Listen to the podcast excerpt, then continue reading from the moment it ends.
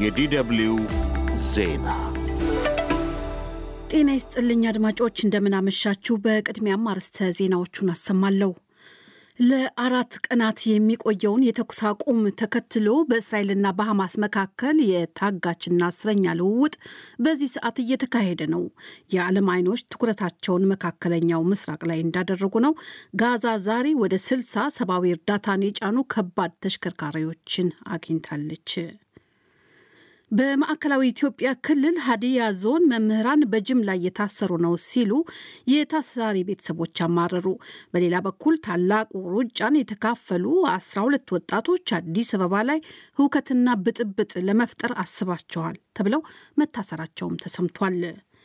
በሰሜናዊ ቻይና ህጻናት ላይ የተከሰተ ኢንፍሉዌንዛ መሰል የመተንፈሻ አካል ህመም መጨመርን ተከትሎ ቻይና ከበሽታው ጀርባ ምንም አይነት ያልተለመደ ወይም አዲስ በሽታ አምጪ ተውሳክ አለመኖሩን አስታወቀች።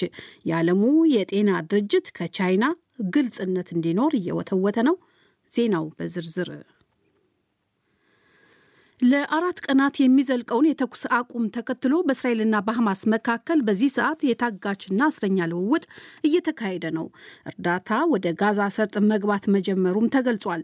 በስምምነቱ መሰረት ዛሬ ህጻናትን ጨምሮ የእስራኤል የመጀመሪያው ታጋቾች ቡድን በግብፅ በኩል ለዓለም አቀፉ ቀይ መስቀል ድርጅት መሰጠታቸውን የእስራኤል ቴሌቪዥን ዘግቧል። በግብፅ ራፋ የድንበር በኩል የእስራኤል ወታደራዊ ኃይሎች በሄሊኮፕተር ተቀብለው አስፈላጊውን የማንነት ማረጋገጫ ያደርጋሉ። በመቀጠልም የሕክምናና ምርመራ ከተደረገላቸው በኋላ ከቤተሰቦቻቸው ጋር እንደሚገናኙ ተገልጿል። ይለቀቃሉ ከተባሉ 13 ታጋቾች በተጨማሪ ሌላ ታግተው የነበሩ የታይላንድ ዜጎችም እንደሚለቀቁ ዘግየት ብሎ በወጣ ዜና ተመልክቷል። እስካሁን የተለቀቁት የእስራኤል ታጋቾች ማንነት አልተገለጸም። በሚቀጥሉት ደቂቃዎችና ሰዓታት ይፋ እንደሚነገር ይጠበቃል። እስራኤል በእስር ከያዘቻቸው በሺዎች ከሚቆጠሩ ፍልስጤማውያን መካከል የተወሰኑት ዛሬ እንደሚለቀቁ ይጠበቃል። ከእስራኤል በኩል የሚለቀቁት ፍልስጤማውያን መካከል ታዳጊ ህጻናትና ወጣቶች እንደሆኑ ተገልጿል። በእስራኤል ታስረው የነበሩት እነዚህ ፍልስጤማውያን በእስራኤል ጸጥታ ኃይላት ላይ ድንጋይ በመወርወር ወይም የኃይል ጥቃት በማድረስ ተይዘው የነበሩ ናቸው ተብሏል። እስራኤልና ሐማስ የተለዋወጧቸው እስረኞችም ሆኑ ታጋቾች እስካሁን በይፋ አልወጡም። የዓለም አይኖች ትኩረታቸውን መካከለኛው ምስራቅ ላይ እንዳደረጉ ነው። በሌላ በኩል በእስራኤልና ሐማስ መካከል የሚካሄደው ጦርነት ለቀናቶች ለማቆምና ታጋቾችን ለመልቀቅ ከስምምነት መደረሱን ተከትሎ ወደ ጋዛ የሚገባው የሰብአዊ እርዳታ መጠን እየጨመረ መሆኑ ተዘግቧል። ስምምነቱ ተፈጻሚ ከሆነበት ከዛሬ ማለዳ ጀምሮ ቢያንስ ስልሳ የሰብአዊ ቁሳቁስና ምግብ የጫኑ ከባድ ተሽከርካሪዎች ወደ ጋዛ መግባታቸው ተገልጿል። ግብጽ በበኩሏ በየቀኑ 130 ሺህ ሊትር ነዳጅ ወደ ጋዛ እንደሚገባ አስታውቃለች። በሚቀጥሉት አራት ቀናት ወደ ጋዛ 200 የሚጠጉ የሰብአዊ ድጋፍ የጫኑ ከባድ የጭነት ተሽከርካሪዎች ወደ ጋዛ እንደሚገቡ ይጠበቃል። ይሁንና ወደ ሁለት ሚሊዮን ለሚሆኑት እርዳታ ጠባቂ ፍልስጤማውያን በቂ መሆኑ አጠራጣሪ ነው ተብሏል። ይህ በእንዲህ እንዳለ የእስራኤል ጦር ሰራዊት ቃል አቀባይ ፍልስጤማውያን ወደ ሰሜናዊ ጋዛ እንዳይመለሱ ሲል ጥሪ አድርጓል። እንደ ጦር ሰራዊቱ ቃል አቀባይ የተኩስ አቁም ስምምነት ለቀናቶች የተደረገ እንጂ ጦርነቱ አልቆመም፣ ወደ ሰሜናዊ ጋዛ እንዳትመለሱ ሲል ለፍልስጤማውያን ጥሪ አቅርቧል። ይሁንና ተጨማሪ ታጋቾች የሚለቀቁ ከሆነ የተኩስ አቁሙ ቀናቶች ከአራት ቀናት ሊጨምር እንደሚችልም ተመልክቷል። በማዕከላዊ ኢትዮጵያ ክልል ሀዲያ ዞን ምስራቅ ባዶች ወረዳ መምህራን በጅምላ እየታሰሩ ነው ሲሉ የታሳሪ ቤተሰቦች አማረሩ። እስሩ እየተፈጸመ የሚገኘው ለመምህራን ደሞዝ ይከፈል ሲሉ ትናንት ተማሪዎች ጎዳና ላይ በመውጣት በሰልፍ መጠየቃቸውን ተከትሎ ነው ተብሏል። ሌሊት አስር ሰዓት ላይ ቤታቸው ተገቡ። ከቦት አድሮ ነው ጠዋት ከፍቶ ሲወጡ ያፈኑት ከቤታቸው። እስካሁን ድረስ ያው ጣቢያ ነው ታስረዋል። እስካሁን ድረስ የተጠየቁት ጥያቄ የምልን ምንም የክስ ቻርጅ የምንላቸውም እስካሁን ድረስ ታፍነው ነው ያሉት። ይህ የምናውቀው ምክንያት ይሄ ነው ብሎ ፖሊስ ራሱም ያላወቁበት ምክንያት የለም። ሂድ እነሱን አምጣ፣ ሂድና እነሱን ማሳ አፍናቸው አምጡ ተብሎ በአድማ ታድሞ ሄዶ ያዙ ያፈኑት እንጂ እነሱ የሚያውቁት ነገር የለም። በሌላ በኩል ባለፈው እሁድ በ23ተኛው የታላቁ ሩጫ ውድድር ላይ የተካፈሉ ወጣቶች አዲስ አበባ ላይ ሁከትና ብጥብጥ ለመፍጠር አስባቸዋል፣ ፖለቲካዊ ይዘት ያለው ንግግር አድርጓቸዋል ተብለው መታሰራቸው ተገልጿል። እስር ላይ በሚገኙ በሩጫው ላይ የተሳተፉ 12 ተጠርጣሪዎች በአዲስ አበባ ፖሊስ ተይዘው እስር ላይ እንደሚገኙ ጠበቃ ሰለሞን ገዛኸኝ ተናግሯል። የተጠረጠሩበት በአዲስ አበባ ላይ ሁከትና ብጥብጥ ለመፍጠር አስባቸዋል እና ፖለቲካዊ ይዘት ያለው ንግግር አድርጋቸዋል፣ ዘፈን እንትን ብላቸዋል የሚል ነው። ሁሉም እንግዲህ ያሉኝ ምንድን ነው ማንኛውንም ቪዲዮ አምጡ፣ ቪዲዮ ላይ በማስረጃነት የሚቀርብ ከሆነ ያንን ያሳዩን እንጂ እኛ አላልንም ብለን ያልናቸው ያሉኝ ሁሉም። ከዛ ውጭ ግን በሰብአዊ መብት ጉዳይ በተመለከተ ግን ምንም የደረሰባቸው ጫናም የለም ምንም የለም። በታላቁ ሩጫ ላይ ተጠርጥረው ከታሰሩት ሌላ ሌሎች ሶስት ታስረው የነበሩ ወጣቶች እንደተለቀቁም ተነግሯል። ዜና መጽሔት ሰፋ ያለ ዘገባ አለው። ፊንላንድ ከአንድ የማቋረጫ መንገድ በስተቀር ወደ ሩሲያ የሚወስዱ ስምንት የመጓጓዣ መንገዶችን በጊዜያዊነት መዝጋቷን አስታወቀች። ፊንላንድ መንገዶቹን የዘጋችው በርካታ ስደተኞች በሩሲያ በኩል ፊንላንድ መግባታቸውን ተከትሎ ነው።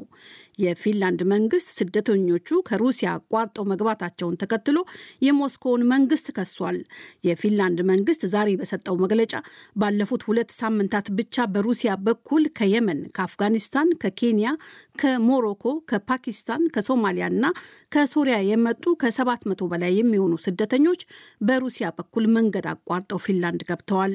የሄልሲንኪው መንግስት ሩሲያ ስደተኞችን በድንበር በኩል እያሻገረች ነው ሲል ቢከስም ሩሲያ የፊንላንድን ክስ አስተባብላለች።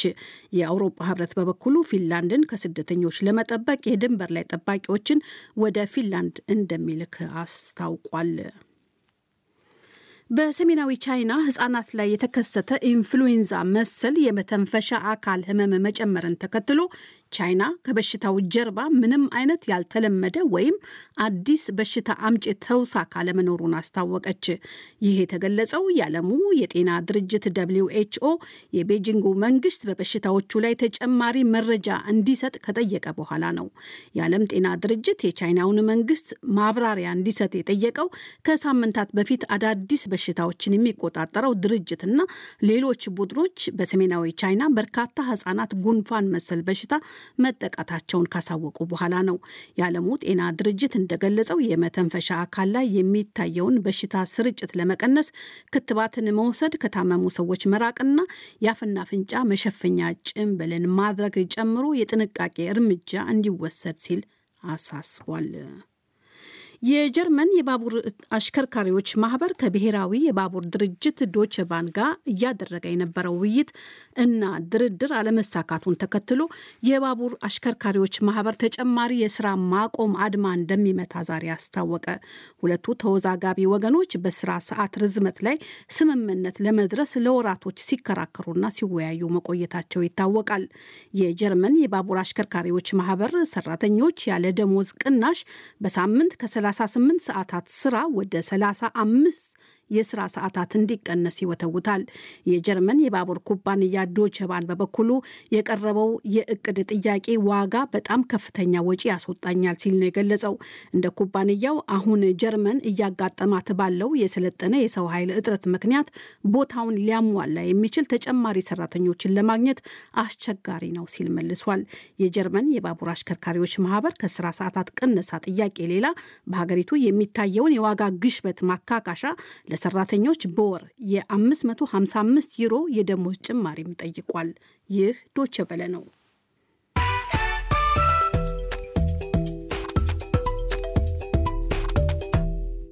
ከዶቸ በላይ ምሽቱን ዜና ለማብቃት ርዕሰ ዜናዎቹን በድጋሚ እንሆ። ለአራት ቀናት የሚቆየውን የተኩስ አቁም ተከትሎ በእስራኤልና ሐማስ መካከል የታጋቾችና እስረኞች ልውውጥ በዚህ ሰዓት እየተካሄደ ነው። የዓለም አይኖች ትኩረታቸውን በመካከለኛው ምስራቅ ላይ እንዳደረጉ ነው። ጋዛ ዛሬ ወደ ስልሳ ሰብአዊ እርዳታን የጫኑ ከባድ ተሽከርካሪዎችን አግኝታለች። በማዕከላዊ ኢትዮጵያ ክልል ሀዲያ ዞን መምህራን በጅምላ እየታሰሩ ነው ሲሉ የታሳሪ ቤተሰቦች አማረሩ። በሌላ በኩል ታላቁ ሩጫን የተካፈሉ 12 ወጣቶች አዲስ አበባ ላይ ሁከትና ብጥብጥ ለመፍጠር አስባቸዋል ተብለው መታሰራቸው ታውቋል። ዜናው አበቃ። ዜናውን አዜብ ታደሰ አሰማችን። ወደ ዜና መጽሔት ትንታኔያችንን እንሻገር።